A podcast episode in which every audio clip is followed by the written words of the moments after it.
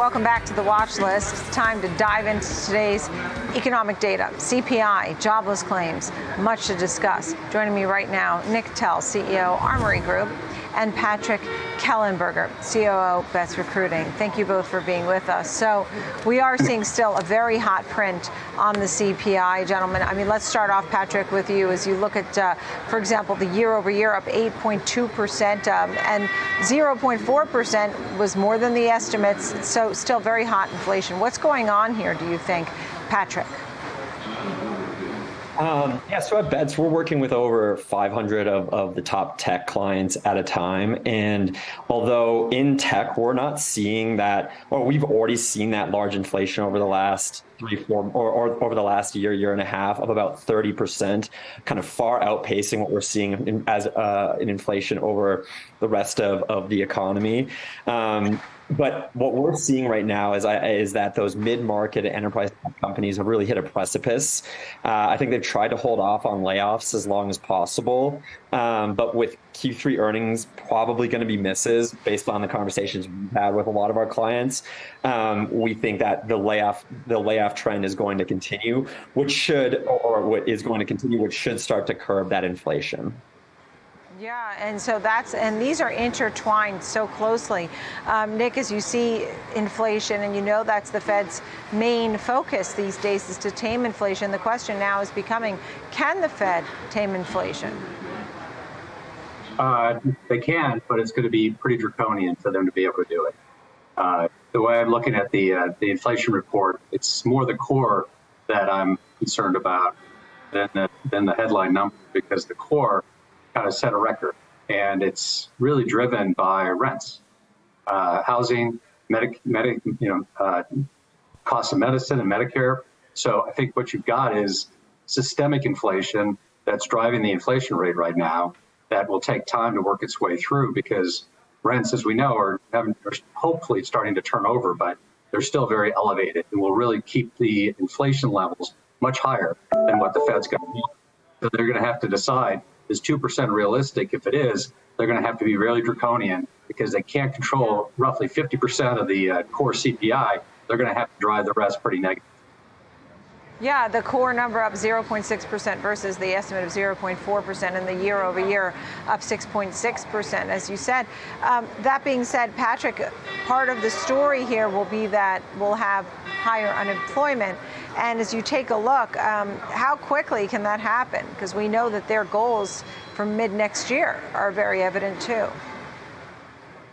Yeah, like like I mentioned, I think that this that's going to happen this quarter. I think we're going to see um, those jobless claims rise pretty dramatically uh, in the tech sector, uh, which we cover. Uh, so I think we're going to see that that increase. I know of a, a, couple major tech players already going through the secret layoffs right now, um, and it's purely based on that that slowdown and those Q3 misses that that that we think are coming. Um, but that said on the other side of that coin, uh, over 200 startups we've worked with over the last quarter are hiring, and it's what we're seeing is that early stage startup is where the investment is still and the hiring growth is. But those larger companies, we are we are seeing and and do do forecast that that unemployment will rise um, pretty dramatically in Q4. And so they're hiring. You know, I start to wonder about wage growth, and that's something that we always look for in the prints and the monthly numbers, labor force participation um, rate. Those are some of the things that we break down. Nick, as we take a look at this group, you mentioned the increased margin pressure that we're seeing these companies are facing. We had the PPI and the CPI. Tell me a little bit about that, and if there's any reprieve ahead. Well, I think you know the PPI has come off its highs, which is good news.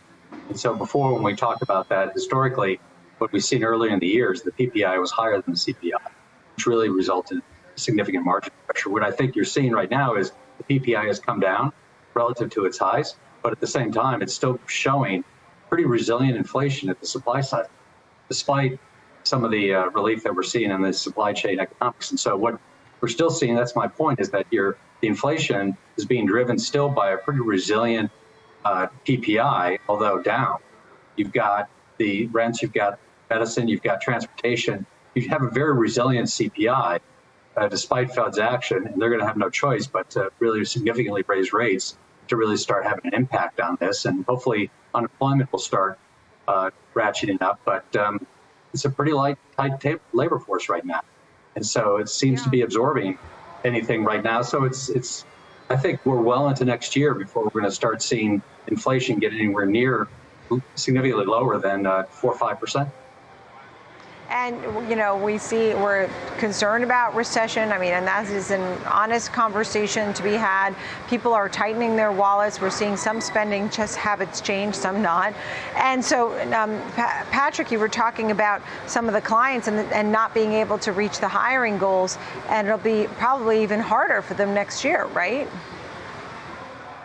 Yeah, I think at this point everybody's looking at 2023 as that point in which they're they're really ramping back up that hiring, trying to get to those goals. But because you know, again, we do think that layoff that that next you know downturn, that next set of layoffs is coming right now.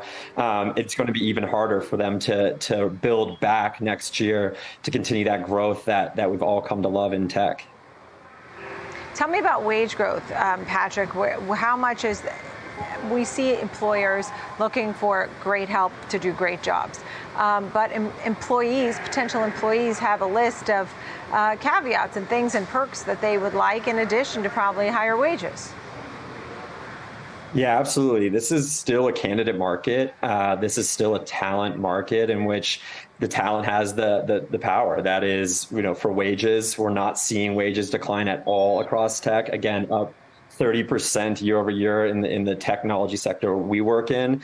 Um, so we've seen just a ton of growth there. Nothing's really coming down. And they have control over remote work, in office, benefits, what they're looking for, when they're looking for it. Uh, and, and we don't expect that to change, you know, even for the next couple of years. Even if we did go into a recession, there are so, there's so much growth within tech, so much growth within the market um, that there just isn't a labor force to fill in the, and backfill in those roles.